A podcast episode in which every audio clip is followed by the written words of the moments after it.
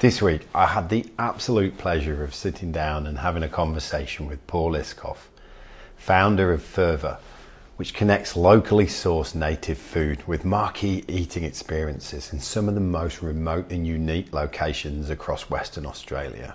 Paul told me how he started his chefing journey by taking a job in a restaurant in Busselton just to support his surfing, and how that led him on a journey around the world to some of the most prestigious restaurants in the world before coming back to Western Australia to start Fervour.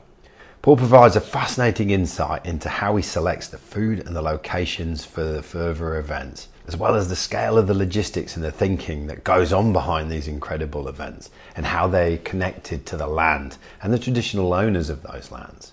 What strikes me is how Paul brings his experience of working in these cultures of excellence and focus from the different kitchens from around the world he's worked in to create and deliver these amazing gastronomic experiences that set on the beautiful and varied landscape here in Western Australia. So enjoy, Paul. Hello and welcome back to WA Real. I'm your host, Bryn Edwards. Connecting locally sourced native produce with marquee events in some of the most unique locations across Western Australia is the focus of today's conversation with Paul Iskov, founder and owner of Fervour. Paul, welcome to the show. Thank you. So, Paul, you grew up in Western Australia. Um, one of the questions I always ask all of my guests, because it's WA Real, is um, tell me about what it meant to you to grow up in Western Australia. How has that shaped you? Are you a proud Western Aussie? Yes, certainly. I, Yeah. I love Western Australia. Uh, grew up in, in Perth, in, in the city, but from a very young age, uh, mum and dad would bring us down to the, the southwest and the Great Southern for holidays. So I'm, you know, I'm a city kid, but I'd prefer to be out in the country and down this way. Yeah, we're down here at your house in Busselton here. Yeah. So, yeah. So, what are some of your fondest memories of um, being in WA? Is it outdoors and things like that?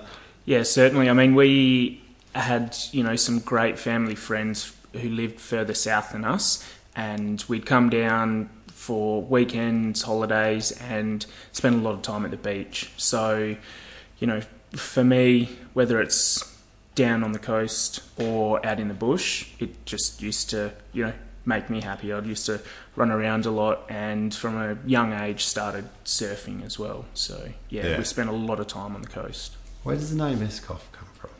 So, a, lot of people think it's Russian, but it's actually from uh, Denmark.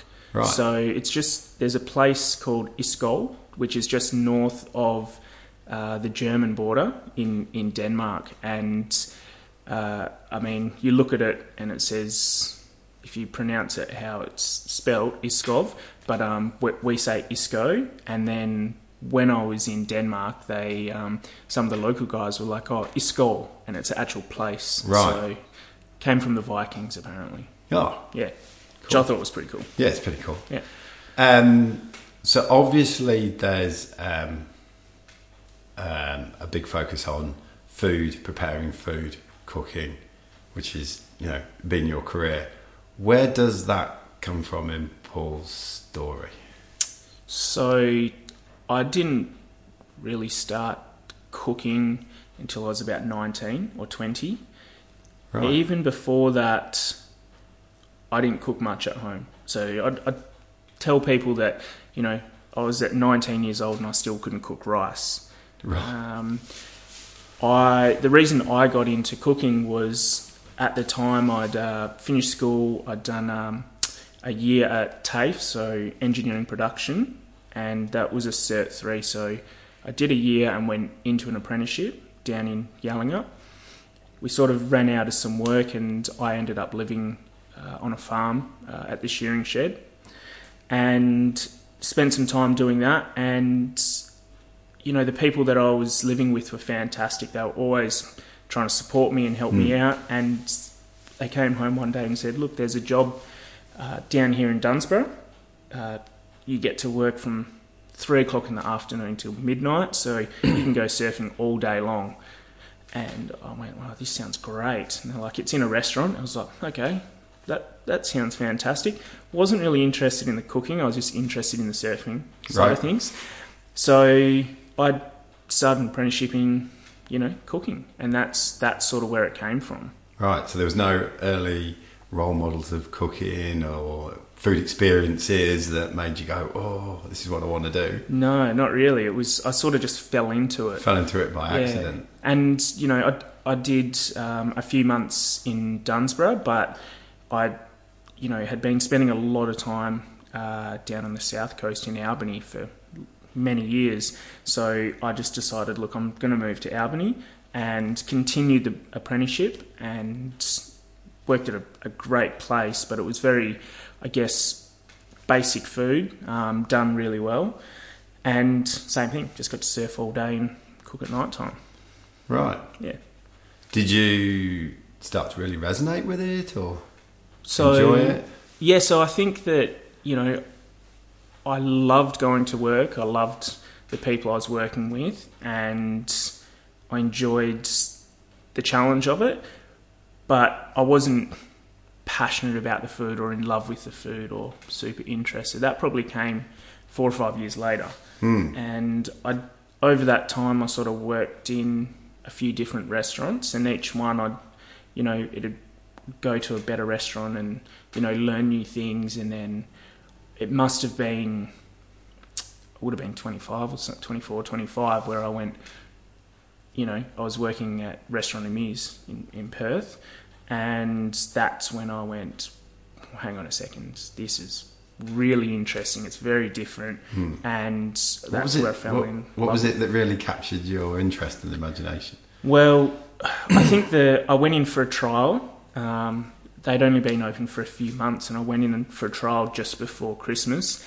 And there was this one dish. It was um, roasted watermelon, like char on a char grill, um, prawns, and popcorn. And the popcorn had like chorizo and, and parsley, and it was this really interesting dish, um, really beautiful. And at that point, I was like, I want to work here, and you know, everything just seems so interesting. So, f- within a few months after I started, I was, I just went, this is incredible. Like, I just want to learn as much as I can. And, Right.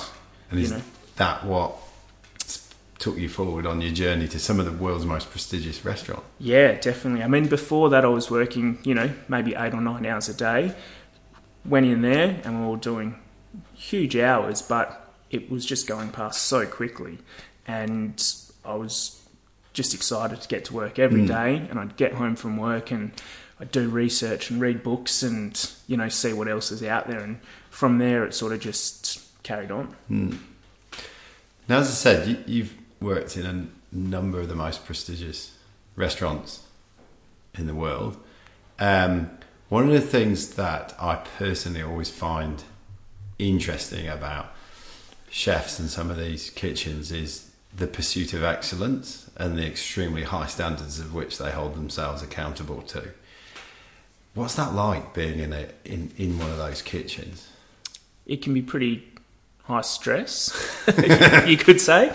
Uh, there's some chefs out there that, that are total assholes and that can really, you know, make life difficult for people and almost make it unenjoyable.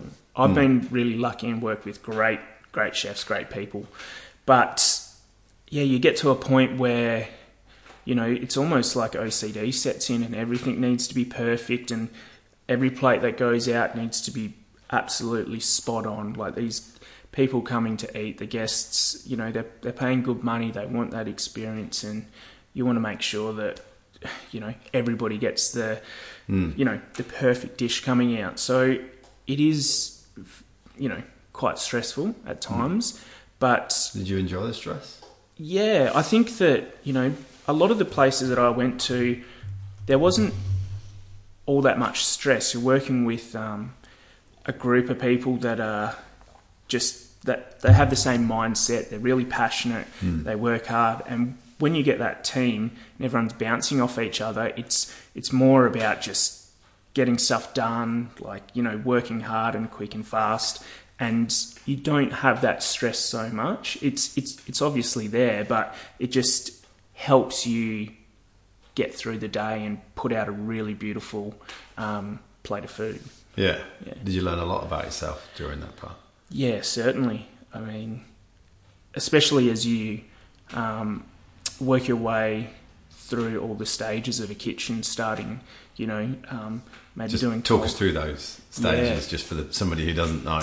Yeah, so I mean, you you walk into a kitchen and there's all these different um, sections, uh, depending on how big the restaurant is. But you might have a, a cold larder area where there's um, entrees served from or, or salads and stuff, and then the hot pass where you're doing all the cooking, uh, pastry where you're making breads and desserts, and then you know maybe the pass where you're calling the dockets and plating the food and stuff like that. So. I think that it's really important to be able to learn all aspects of the kitchen um, and then eventually actually learn all aspects of how to run a business, which I only started learning, you know, six or seven years ago. Yes. Once you learn that, you realize how hard your um, bosses actually work. And you, at the time, when you're in the kitchen, you're questioning, oh, why are they in the office so much? Um, it's not until you actually running your own business, doing all that um, work behind the scenes that you go, wow, okay, that's cooking's the easy part. Yeah. Getting organised, doing service, that's the easy part, the fun part. so, yeah, I think it's important to you know have an understanding of the whole the whole business, not just each section in a kitchen and running Yeah. it, but the overall. Um, it makes you appreciate uh, spending time in the kitchen and doing the cooking even more. Yeah. Did you appreciate your time in the kitchen while you were in one of in some of these world class restaurants? Yeah, certainly. I mean, uh, in, Did you ever sit there, stand there, and think, "Shit, look where I'm at"? Yeah, so and this started with just, "Oh, I'll go down here and work in Brussels." Yeah, so in, in 2012, um, I did a round the world trip for 12 months, and I, I finished up at Amusé and just decided I'm going to go stage, which is um, working for free or work experience at restaurants. Yeah. So, you know, I I'd done a bit of staging in Australia um, on the east coast at some of the restaurants there. So, restaurants like um, Marque, Bacchus, uh, Quay, Tetsuya. So they had good names. So when I applied for stages overseas, um, they saw the places that I've been before, and that sort of got my foot in the door. And I was really lucky to get into some incredible restaurants, and yeah, just you know, just learned so much. And each of them sort of, I could take away certain lessons that I've you know sort of picked up from Yeah. each, each res- restaurant and each country that they were in, Yeah. and you know I would wouldn't change it for the world. Like I came back extremely broke and um, you know came back to nothing, but the experience was you know I'll, I'll never get a chance to do that again. I don't think. So where did the idea for Fervour and for somebody who doesn't know, can you just talk us through what it what it is? Yeah, so when I came back from that around the world trip, um, I was, you know, really inspired, and I wanted to focus on native Australian ingredients. And I thought, well, let's do a pop up and and give it a go, and we'll see how we like it. We'll see how the guests um, respond to it, and we gave it a crack and we did our first dinner Margaret River down in Margaret River permaculture in an outdoor barn. And we were very unorganised. It was, you know, it was really tough. But we had, I think it was about 26 people, and a lot of them were the chefs from down here and industry people and friends. And it just went really well, and people responded really well to it. Hmm. And we, you know, even though the pack down took ridiculous amount of time, hours, and into the next day, we just enjoyed it so much. So we decided to try a few more pop ups, and we do them in different locations. So it continued on from there, and by doing a pop up in a different region, it allows us to see a different location, meet different people, and use different ingredients. So we were constantly learning. We still are. We're constantly learning every place we go to. Mm. So instead of having a permanent restaurant, um, by doing these pop ups, we just get to travel, meet people, and learn as we Mm. go. And Where did the- stuck with it. Where did the idea for it though come? You know, just I'm going to focus on the native ingredients. Was it was that influenced from like your time at Noma or? I guess, yeah, I guess a bit. We we were using native ingredients, um, well, for quite a few years before I did my trip, but only Right. small amounts. Mm. Maybe some lemon myrtle here and wattle seed there, and it it probably was while I was travelling. Um, Noma and, and definitely Dom in Brazil, just using ingredients from their region. A lot of ingredients that I hadn't heard of before and a lot of people hadn't seen. So over that year, I was thinking, well, how many ingredients do we have back at home? So this whole year, I was just studying as much as I could and, and trying to find out what we have in our backyard here in Australia. There wasn't heaps of information, but it's not, is there? no.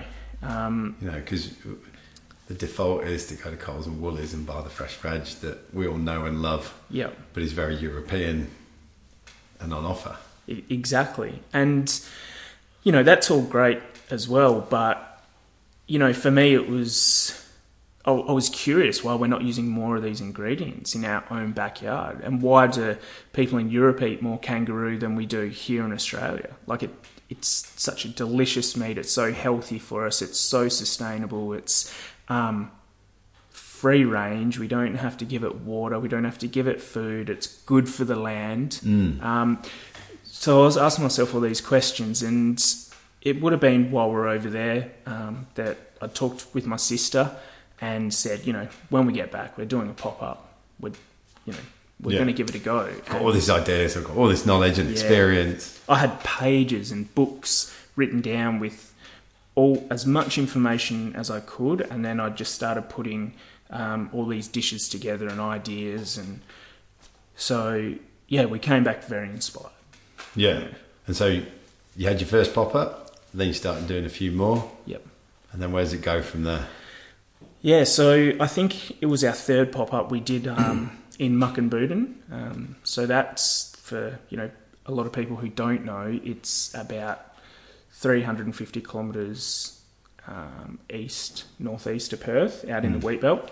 How did you choose that place? Well, we've we've got some friends from there, Right. and they came to our second dinner, um, and they said, "Ah, come out to Muckenboot and we'll do an event out there." And um, it was after a few beers at the end of the night, and we're like, "Yeah, sure."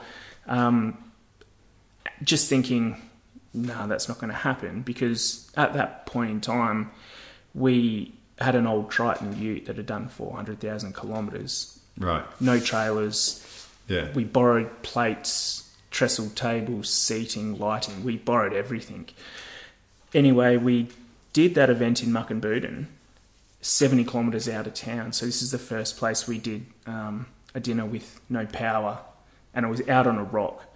And there's only 400 people in Mukinbudin, and we did 40 people at this dinner. We cut it off because we didn't have enough plates to do Yeah, it yeah. Ten percent of the population. Ten percent of the population, yeah. and it, it was the community that made it happen. Like we borrowed trestle tables from the Mukinbudin Golf Club. Um, a farmer brought out a trailer load of hay bales that we used for seating. People donated firewood, generators, all that kind of stuff, and I think that was a big turning point where we went. This is incredible. The community is um, so grateful, and we just went this is what we're sticking with. We're going to do this. So from there, we just slowly started, you know, getting equipment just from the Lions shed down the road here. So all secondhand pots and plates and things Yeah. like that. All mismatched. So it was a nightmare packing the ute. It's like Tetris. But it was just so much fun and we were learning so much. And, you know, that's sort of where it really took off. And now, now five years on, what sort of events are you doing and running now? very similar events. Yeah. We still do, you know, 30 to 40 people and might do a, a gin and tonic with old youngs, as we were talking about before. Um, six snacks and anywhere between eight and 12 courses and then some petit fours. And, you know, I think probably 50% of our events these days are either private events or, you know, um, for a company. So, you know, this weekend we're doing 100 people and only doing four courses. Yeah. But yeah, majority of the events are still outdoors um, under the stars, uh, whether it's on the beach or a salt lake or in the the treetops down at Valley of the Giants or something like that. Yeah. Um, or on an island, you know, we've taken people from Albany, put them in a helicopter and flown them over to Breaksea Island to do an event over there. So yeah, just just quite similar to what we Mm. started doing, but um, you know, just trying to refine everything and push the boundaries Mm. a bit more. What's the um, what's the sort of impact that you want to have on your customers, and who who typically, you know, aside from the private events, Yeah. who typically comes? it's such a wide range of people. So anyone from that, we've had, you know, kids who are six or seven years old come with their parents and try all the food and enjoy it, Mm. all the way up to people in their, you know, seventies, eighties. Um, so whether it's um, half the people are farmers um, out in Muck and Mukinbudin, local people, and the other half have actually come from Perth or Margaret River or driven so that they can experience a dinner out there and those ingredients. So it's yeah, it's very different all the time. We're always meeting really interesting people. Um, it's not just foodies who come out; it's people from the communities that want to, you know, get involved and you know Mm. try something different. I guess. So yeah, it's a, it's a very very different community. But um, I guess what we're trying to pass on is we spend a lot of time with the traditional owners. So Mm. When I first did research, there wasn't much online, there wasn't many books, and the best way to learn was to spend time on country, do cultural tours, um, sit around the fire and listen to stories. So the stories that we've been um, given permission to share and the information that we've been given permission to share, we want to pass that on to the, the people who come to the dinners. And we might be sitting down right here and we can look, you know, across to the quandong tree that's only, Mm. you know, 50 metres away and talk about uh, how incredibly healthy that quandong is.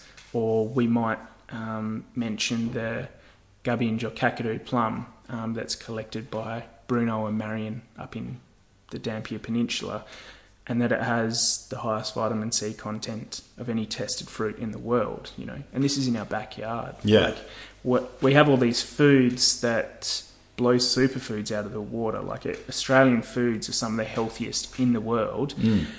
So I guess we're trying to, you know, tell a story about what we do, um, let people know that we're, you know, supporting um, Aboriginal run farms and communities.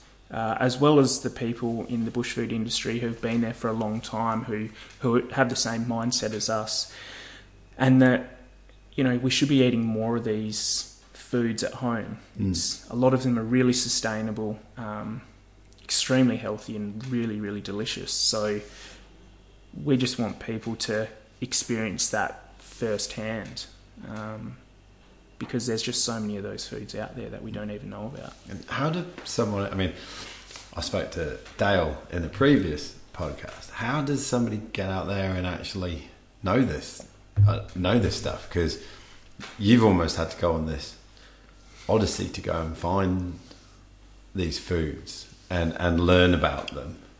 Um, you know, that's obviously your focus, and you've made it what you do. How does the everyday Joe find out? I, I think uh, the best way to go about it is to do a cultural tour in your region, or if you're going up north on holidays in the middle of the year, um, stop in Karratha and spend some time with Clinton Walker, or when you're in Broome, um, look up Neville Poelina and go and spend some time out on his country and you know you'll catch the biggest barra of of your life and and listen to the stories and um, you know eat some incredible food.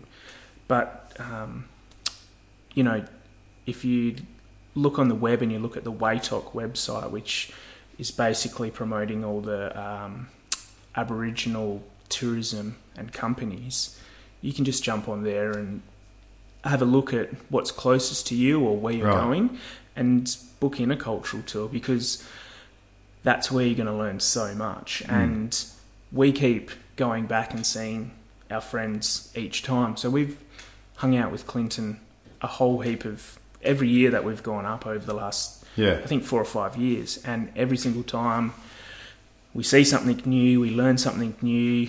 Um, so, you know, there's just so much to learn, and I think you know we should be learning more in schools as well. Um, I I feel that, and it's probably different for a lot of other schools. I feel like um, when I went to school, I didn't, um, I wasn't taught a whole heap about you know um, Aboriginal culture. I think th- times are changing and it's getting a lot better now. But Mm. you know, things like uh, I'm not sure if you've read um, Dark Emu by Bruce Pascoe. No.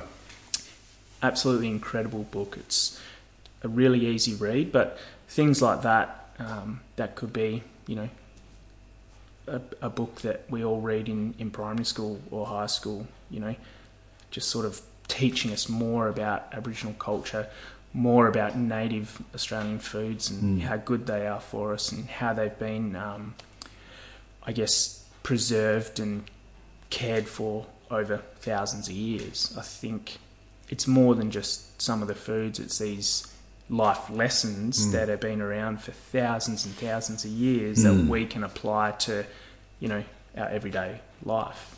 What are some of the life lessons that you've sort of gleaned from this?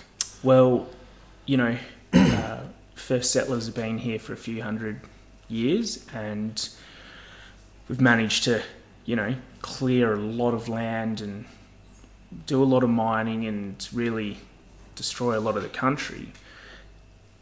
For thousands of years before that, it was maintained and looked after and, and pristine, and I think we really need to look back at that and go, well, if we continue going how we're going at the moment, we're Hmm. you know we're going to be struggling. Like we need clean water, we we need food, and you know uh, Aboriginal people have done it for tens of thousands of years, and I think there's a really good lesson just looking at how they manage the land. Yeah. Um, it's it's uh, it's quite an in-depth conversation and qu- quite a lot to learn, and you know we're still learning a lot about it, but um, you know I think there's yeah a lot to be learned from from them.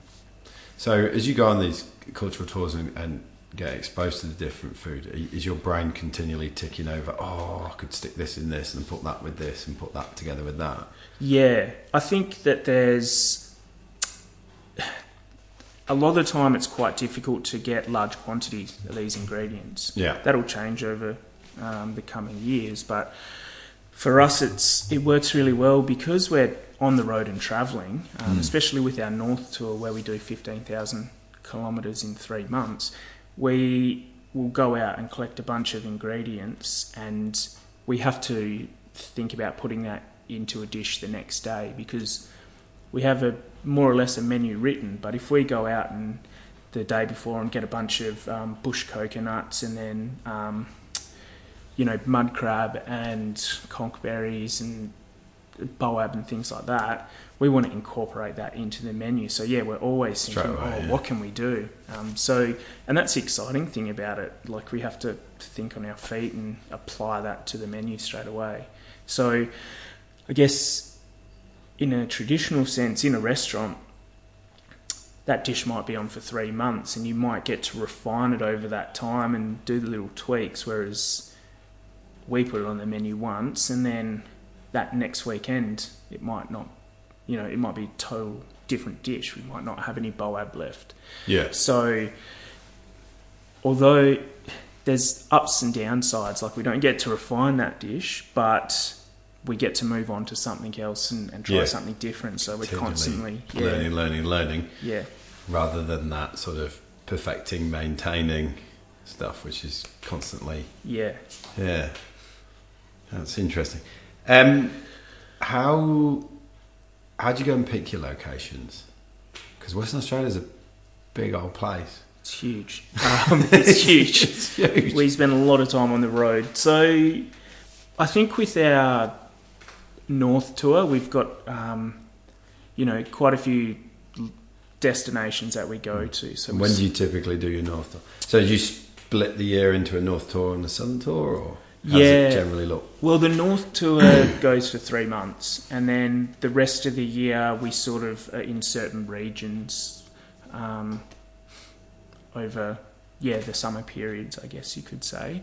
Um, and it might be, yeah, a lot spent down in the southwest or Great Southern, and then a lot of time spent in the wheat belt. But the North tour sort of starts from mid-April and goes for about three months, and we do 15,000 kilometres all the way up into Hmm. the Northern Territory. Do you pick spots before you go? yeah, so it starts off normally with the Karijini experience. Um, we'll go to uh, Karratha, Broome, Fitzroy Crossing, uh, Kununurra. Might go out to the Bungles um, and then Kakadu, and then work our way back Hmm. down. And then, you know, some places like Karratha, we've done maybe five, been there five times, so five different locations in Karratha, or four or five. And same with Mukinbudin, we've done that seven or eight times, so that we're trying to find a different location each each time, Each time. which can be challenging because, you know, the weather's not always on our side. I was going to ask you about this in a minute. yeah. So number one, the location has to be, well, doesn't have to be, but most of the time we'd like to have a beautiful location that, you know, represents the ingredients in that area and showcases the beauty of Western Australia. But we also need to have a plan B and, you know, be able to use the shearing shed down the road or the town hall in case there's, you know, a flood clump coming or, you know, some, some crazy weather, which happens more often than you'd think. yep. Um, but yeah, I guess picking location is about you know having people uh, in that area who might say, "Hey, these these three spots are great," and Yeah. we'll go look at them. Or you know, each year when we're in Karratha, we might try and you know find a different spot for the following the year. following year. Yeah, Hmm. And and then there's got to be the logistical part of this as well, because you're taking everything. Mm. Is that right? Not just the tables and the chairs, uh, and the knives and the forks and the plates, but also something to cook on. How does that all come together? it's yeah, it's, it's definitely come a long way since we started. It's more refined. More No, refined. yes. Uh, we don't have that old Triton Ute anymore. Mm. Uh, we sort of went from the Triton Ute and then got a trailer, and then the Ute died, so we got a full drive, and then that old trailer fell apart, so we got another trailer, and then the Hilux died, so we've upgraded to a truck now. Um, Mm. and you know it definitely makes life so much easier and to do these pop-ups you have to be extremely organized because if you're 50 k's out of town and you forget the butter or you leave the kangaroo back at the prep kitchen you're not going back to get it No. like you're you're set up yeah, it's, so it's off the menu. yeah. Uh, so you have to be really organised, and if you forget pots and pans, then you know you're going to be struggling to cook. So having the truck means that everything has its place, and you know it's designed to I don't know have a big big load on it. It's quite heavy, um, Yeah. but yeah, it just you just have to be really organised, um, and because we're doing, you know, at least one event each weekend, we're constantly looking, you know, six months to a year in advance because. As I mentioned before, it's all the logistics that are the hard work. That's the cooking is the fun bit, the Yeah. easy bit.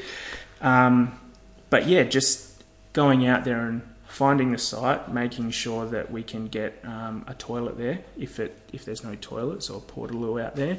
Um, working out how we're going to get the guests there, talking to the Shire, uh, filling out or designing a 20 page event management plan and risk management and fire management. Because and going to say health and safety as well. Yep. Um, then, you know, and, and that's, that takes a lot of time. Yeah. Um, then promoting the event, making sure we've got enough people coming to Mm. the event to cover our costs. How do you promote Jeff, typically? Basically, just social media and word of mouth. Um, we have the newsletter that goes out, uh, but yeah, mainly social media.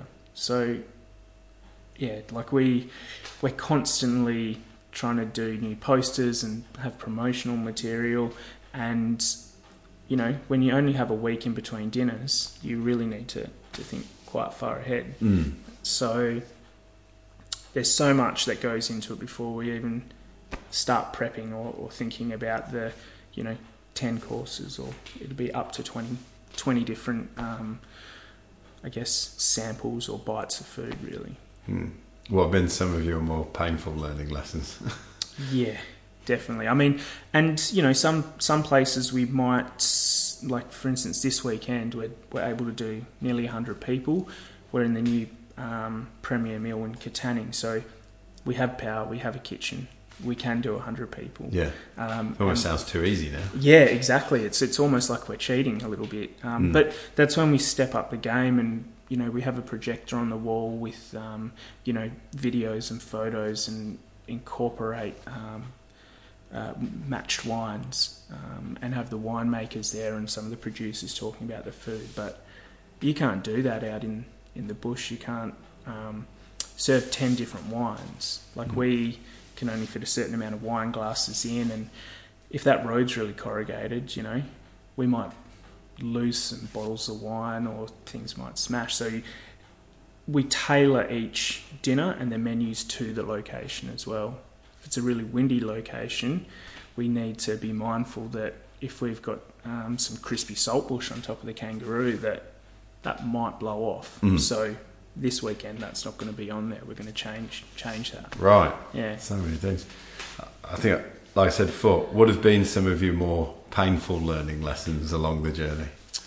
So, yeah, the rain. The rain. The rain.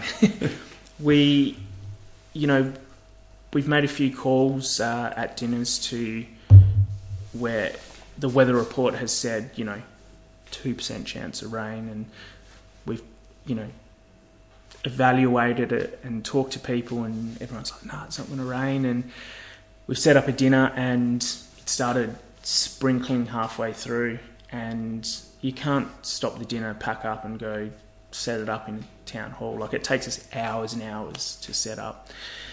So these days we try and go the safe option. If it looks like there's you know a bit of rain coming, then we prefer to have people in in the shearing shed where it's going to be you know safe and people are going to be comfortable and Mm. they're not going to be drenched. So just having yeah a plan B and also even Mm. a plan C some of the times. Um, a lot of we just have backup upon backup, whether it be the location or the food, or if somebody turns up um, who didn't who forgot to mention that they might be a, a vegetarian or something like that. We have to be ready to change ten courses. Yeah, Um, so yeah, just being being really prepared. yeah. Has there uh, been one dinner in particular where it's you've been like, wow, how did we pull that off? Um, we did an event in the Pinnacles, in Pinnacle Desert, and that was incredible. Like it was a really special dinner. It was a small group of people, and I remember early on, a beautiful afternoon, um, and we were having snacks. We had a raw emu dish. We saw this emu like pretty much run through, like really close to all the guests. It was just fantastic, but it got really cold that night. So we had these um, gas heaters, um, but it was maybe three or four degrees. So keeping food warm, like when the main course of kangaroo came out, comes out of the pan hot and you're slicing and it goes cold so quickly. So we just really had to be on top of things. But for that event, it we had the um, the car probably two or three hundred meters away from where we were doing the event because we were right in between the pinnacles. So we had to unload everything and take it over in between the pinnacles to set it up. And the the deal was, and this is like most of our dinners um, when we leave, that there was nothing left. So at the end of the dinner, we had to sweep the sand so that there was no footprints or anything left. Mm. And walking back and forth from the car to um, clear the plates and then take the dishes over to the car, it just adds minutes upon minutes on each course, um, over 10 courses. Yeah. So it was, you know, at that point in time, I thought, well, you know, every single minute adds up over, over the length of a dinner. And, you know, if we need to walk an extra two minutes to the car back and forth 10 times, that, you know, that really stretches the night out. So that was a huge event. And it was fantastic. And we swept that sand and we went back the next day and it was like no one had been there, like majority of our events. But yeah, it just really makes you think about when you get to a location, how you set up the the table, how you set up the pass, how you Mm. set up the kitchen, the dishwashing section, and how it all flows and, and how it works. Sounds phenomenal. You know, it's it's one thing to go to a kitchen and see everybody working in harmony and this, that, and the other. When you see some of those kitchens where you can peer in in a restaurant, but to actually create that in the middle of nowhere. yeah, it's it's quite different. And you know, having a kitchen there, if a vegetarian turns up and says, "Oh, I can't eat the menu," you're like, "Great, that's fine." Like, we've got a whole fridge full of food Stack here. of we, we'll sort that out for you. But Yeah. in the bush, it's a, definitely a lot different. You, you know, you've got a um, a couple of Waecos or Engels, and you, Yeah. it's packed to the brim with the prep for ten courses. You don't have all this extra room and space, so there's definitely the you know there's up and down sides of cooking out in in nature that's Yeah. for sure You seem quite a calm character. You're always this calm when you're in the thick of it. uh, I'd, I'd like to think so because but no not all the time um, we we do like I said we're, we're very prepared and we do a lot of the work beforehand and there's a lot of behind the scenes thinking so uh, you know I might constantly be thinking about how we're setting up the truck when we get to a location and if we're going to put it on this certain angle, it's going to give us a better wind block and the dinner will flow better like this. Yeah. Um, just just little things like that and how we get the guests from Mm. point A to B and making sure that, you know, if we've if we've taken the team, do we have enough, you know, swags because we might be camping out after the dinner and where we're going to where we're to camp and you know just all that kind of thing. That's all done beforehand. So Yeah. as we're getting to the location, maybe the day before, um, that if we've got the chance to spend a day out on country and go foraging with traditional owners, that's where we're, you know, just sort of connecting and being really relaxed. And then as it gets to the day of the dinner, it's it's just about setting up, and it's not it's not always that easy. Sometimes we, you know, um, there's always hurdles, Yeah. but Do you that's get what. stressed?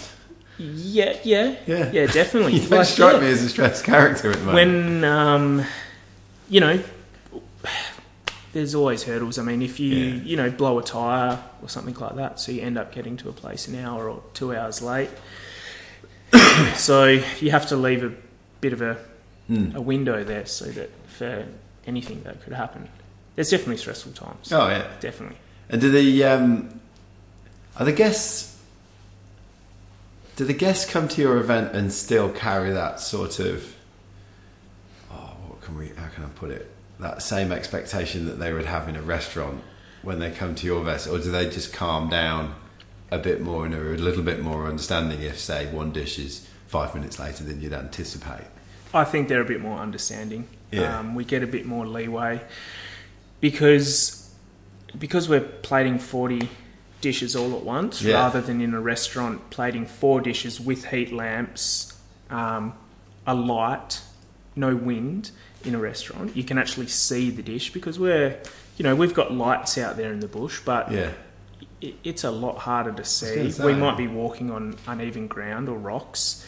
Um, we're using trestle tables, not a pass. We don't have the heat lamps, so we design those dishes to the location where we're Mm. at, and we keep it simple. Um, number one, because we're not in the kitchen, but number two, also just to highlight those ingredients. But I think people were, you know, they understand where we are and that we're cooking outside and that we're, you know, we're cooking on a four a camping Yeah. four burner. You know, um, majority of the time, uh, ninety percent of the time, we don't have an oven with us, so it's just all in pans. Or if we're lucky enough to have the campfire, we'll cook over that. So the food is very different to, I guess, something that you'd be getting in a fine dining restaurant. Mm. If we had a fine dining restaurant and we we're doing forty people, th- Yeah, you know, expectations will be up here and Yeah. mechanical distribution. yeah. So very different type of cooking um, compared to you know six or seven, eight years ago when I Mm. was in fine dining restaurants. Where do you want to take Fervour over the next three to five years? Well, you know we we want to continue to do the pop ups. Um, we'll probably instead of doing sixty a year, we might do eight or ten. Um, there's a possibility of a, a permanent location um, in the in the years to come, or next year possibly. But Would that be like a permanent field or an actual or an actual building? it might be an actual building. yeah. Right. Okay. Um, but yeah, I think we'll we'll always continue with Fervour. But you know, uh, I guess Does it have a shelf life for you? uh, yeah, definitely. I mean, like physically, it is really tough because unloading or yeah, and then repacking the truck at the end of the night is it. It's hard work. Like there's heavy boxes, there's tables, there's chairs, there's um, it's a lot of strain on your body, a lot of bending, um, and you know we're constantly fixing things because you, you do that in kitchens, things break, Hmm. but you know every time we go on North Tour, it's like okay, we're taking a truck, we're taking a four wheel drive, you know, new tires, new batteries, full service, fix all the broken tables, fix you know Hmm. the, the shelves, all that kind of thing. So when you look at it um, and ask the question, is it viable? It it's not. the only reason we can do this is from the support of our family and friends. We Right. if if we had to hire a commercial kitchen, um, if we had to pay um, full time staff, um, we couldn't do it. Mm. Not even close. So we're really lucky to, you know, have this kitchen here and you know, pay minimal rent on it, which is which is great. And then with our staff and our team, we've got an incredible team, and we have people in different regions around Western Australia who will come and get involved um, Right. and and help out and you know donate time and just you know that's that's what Fervour's sort of based on is. Sounds like more of a movement than a business. It is, yeah, certainly. Um, so, you know, we it it's our passion, um, and we. I'd like to think we'll be doing it for a long time, but you have to look at that side of things if it if it's viable or not. So there are different projects that, that we are working on next year. Um, we've we've finished a book, so that'll be released in a month or two. Um, and then there's yeah potential for a, uh, a permanent place next year and possibly some um, documentaries or TV sort of thing. So yeah, next year we'll be focusing on um, a few other projects Hmm. as well. What is what have you learnt about yourself through this journey? Um, Cooking? I could. I don't know what it'd be like to work for me or with me, um, because I'm pretty. A lot of the time, I think I'm right about everything, Right. and that I have a better idea about how something should be set up, or and I know that's not the case. Um, Is a typical? Uh, this, this is an interesting question. So, is um, a typical event? Are you the focus point of it? Well, I'd like to think the whole team is so. But a team has to have a focal point or somebody, you know, in charge or something. Yeah. So that'll be you then. Yeah, I guess Yeah. I'll be ca- calling the shots a little bit more. Yeah. But the team is in- incredible, and it might Yeah. just be, um, you know, the crew that we use when we're down in Albany. They jump on all the dishes and menus different this time, but they just jump in. They they know how to get it done, and you just show them one thing, and they can it flows through. Yeah. It's the same with the front of house. Um, you know, Steph has to adapt to a new restaurant every weekend, and you know uh, we're out in the bush, but the front door might be coming from a different Yeah. direction and all that Mm. kind of thing. So everybody's very, very good at um, managing how we set up differently each weekend. Yeah.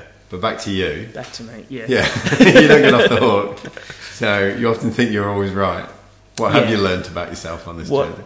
I guess I need to be more patient and understanding um, because everything changes all the time.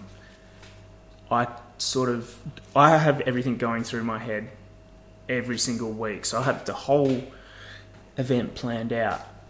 And sometimes uh, I think that maybe everybody else should know that as well and what's happening. Yeah, so I need to be yeah. like, come on, like, how do you not know this? It's like, well, we've never done it like this before.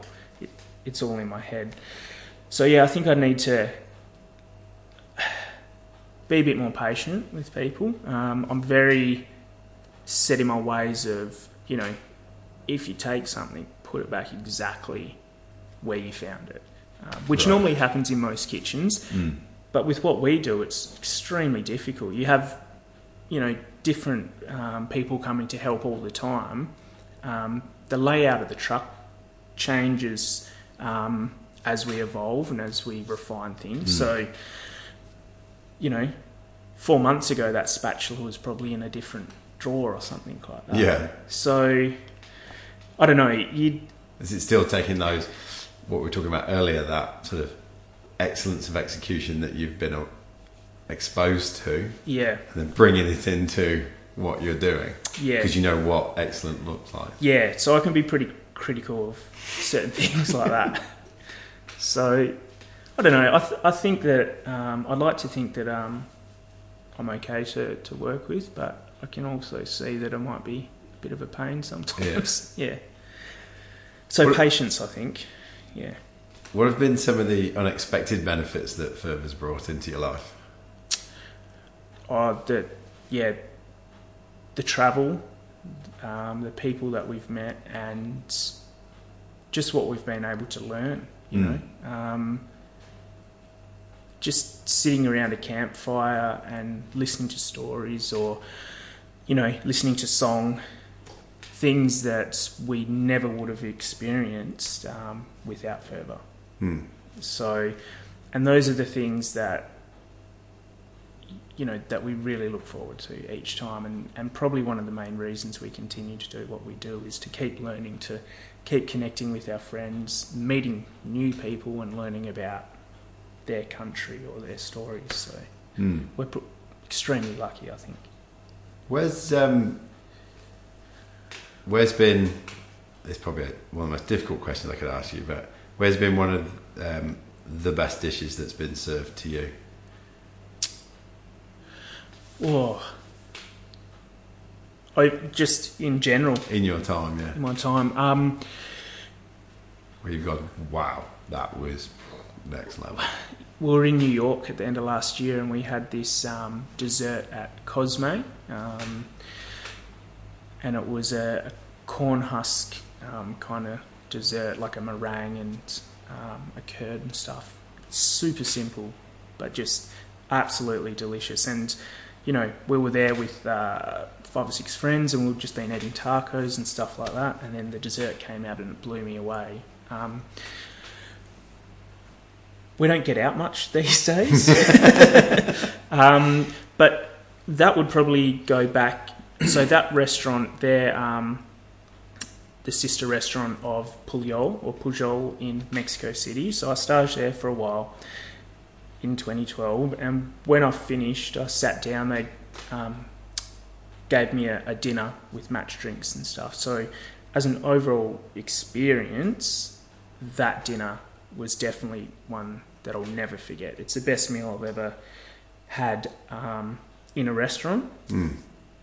And it was 14 courses matched with with drinks, and not just your wine, but there was beers, tequilas, um, hot Right. chocolates, horchatas, things like that. Right.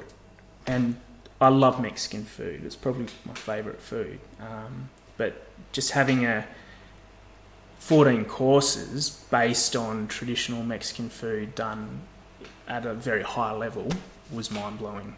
Um, I guess the other thing that I always look back to is um, uh, the camp oven. So we've got a great friend in Albany, Cole Sippy, and he, you know, he gets all the family and friends around and cooks for you know anywhere between eight and forty people, all out of camp oven. So he might have fifteen going, twenty going at once. So dampers in in a few of them. Um, he'll have veg going in the others. He'll have lamb going in some, ossobuco, all that kind of Yeah. stuff. And that's what I enjoy. Like it's just outside in Albany on this beautiful granite rock where he does all his cooking, and you just sit down, eat this beautiful, some of the best damper I've ever had, and eat this delicious lamb from his farm. Like you know, Mm. just just you know, you can look over and they've got all the produce there,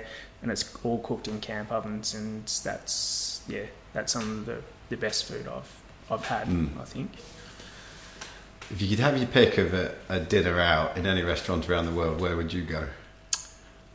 Uh, at this point in time, probably Central in Lima, Peru. Um, looks like they're doing some really, really interesting stuff. Um, plus, I love South America. Yeah. So, yeah. And if you could do a Fervour event anywhere you wanted, where would you? Is there a location where you think, oh, I'd really love to do one there? I don't know how it's going to come together, but I'd love to do one there. I haven't thought too much about that. I mean, we've always wanted to do one at Uluru. I'd, Yeah. I'd, I'd love to do that. I think that'd be incredible. I'd, I really think that we need to go out and spend quite a bit of time first and spend time on country and learn about the area and meet people and then, you know, possibly the following year come back. Um, and also Arnhem Land, which, you know, um, we're hoping to get up there but I think up in that region for sure. So, yeah, Uluru, Arnhem Land, Hmm. definitely. What are you grateful for? Um, oh, I've got a lot to be grateful for. Um, grateful that I'm healthy. I'm grateful for my family and friends. Um, because they're, you know, they're a big part of my life. Uh, and they're basically what make Fervour tick, you know. Um, although since we started Fervour, that you get to spend less and less time with your family and friends, but they're always the ones you can pick up the phone and say, "Hey, let's go get a beer," and you haven't hung out with them for a couple of years. It's still, it's like, you know, Yeah. it's just exactly the same. It's like a few days ago. So I'm grateful for that, and I'm also, you know, really grateful for all the people that have been involved in Fervour, like just being able to go out on country and listen to stories and you know learn about Aboriginal culture, about Australian history, because that's a, a big part of why we're we're still doing this. Hmm. Yeah. Hmm. If you could go back and give Paul a piece of advice as he was about to start that start that job, which could mean he could go surfing and, and do a bit of work in the kitchen right at the start, and give him one piece of advice from where you are now, Mm. what would that be? Uh, don't be a chef. no, I'm totally, I'm totally joking. Um, because cooking has actually, you know, led me to be here, and I'm I'm so grateful for that. Mm. Uh, I probably would have said, you know, start start cooking earlier, or you know, at a younger age, sort of look into cooking, and um, because it's more than just cooking in the kitchen; it's learning about where your vegetables come from and how it grows, and Mm. being sustainable and looking after country. So the whole connectedness of it. yeah, because it's changed the way I think about everything. You know. Um, How do you see it all now? Well, you know those those days before I started cooking, or even the first few years when I started cooking, um, I'd, I'd been running down the beach for years and years and years, and I'm walking past all this food, and yeah, it's just opened my eyes up to what's around us and how you know before everybody was living in these beautiful big houses and able to go to the supermarket and get whatever food we want whenever we want. Thinking back hundreds of years ago of how it all worked and you know how it all you know seasonality and looking after country and um, people used to work really hard for their food as well. You know, Mm. not that we don't these days, but it was just a different I think different time. yeah, worked harder in a different way. Definitely, yeah. So, yeah, I think cooking is definitely um, changed the way we think about a, a lot of things. And if there was one last nugget of wisdom from you that you'd like to give the listeners, Yeah. Paul's little nugget of wisdom of what he's learned, what would that be? Um, I guess take your time, do your research, um, and and listen. Um, listen to the stories. Uh, go out and do cultural tours um, if you want to learn about um, you know Aboriginal culture and Australian native ingredients. Um, that's where you're going to really learn. There's more and more books coming out, but spending time with the traditional owners is is where you'll learn, and it's also about you know uh, the feeling on the inside as well and, and connecting. I think that's pretty important. Superb. If somebody wants to come to one of your events, where do they find you? Uh, they can f- look on the website. Um, Yeah. So Fervour or www.fervour.com. Yeah. au, uh, and uh, we'll just put all our, our dinner, upcoming dinners on the website. And They can join us wherever they like. Paul, it's been an absolute pleasure to talk to you today. Uh, thank you very much. Um, it's been fascinating to hear how you've brought all these different components together and just to understand the complexity of what you actually do. You know, as if running a restaurant isn't difficult enough, you just move the restaurant around everywhere and put it outside. so I have absolute admiration for what you put together, and it's been fascinating to hear the journey behind it. So thank you very much for your time. Thank you. Been great. There you go.